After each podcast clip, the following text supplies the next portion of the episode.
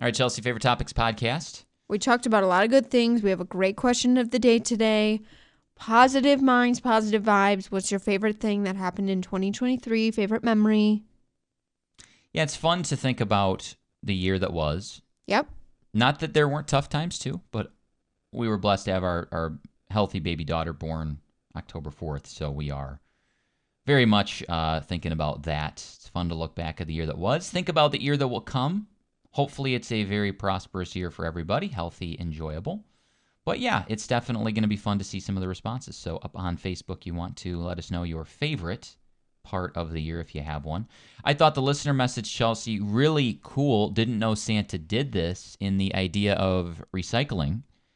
So, what Holly has a friend, Holly's a listener, she sent in a message and said she has a friend who has kids and they will fill a stocking Mm-hmm. with toys they would like to give Santa to take to other kids. Stocking is not correct. Is it a bag? Sack. A sack. There we go. and he can then take that and he can fill up their stockings thank you and then he and then he will take Not stocking.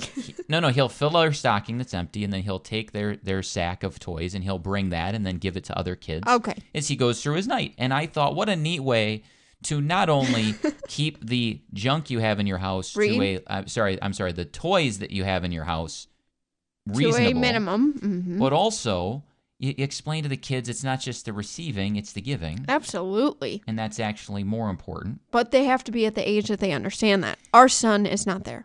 Well, he would he would be here's what he would do. He would be into it. He would be into bagging up his toys, and then when they're gone though, he would look around going, "Where is this toy?" And I would say, "Well, you haven't played with that toy in a year." And then he would melt down. Yeah. And that's the risk when they're not I think probably 4 and up. Sure. Maybe next year we'll try that. Okay.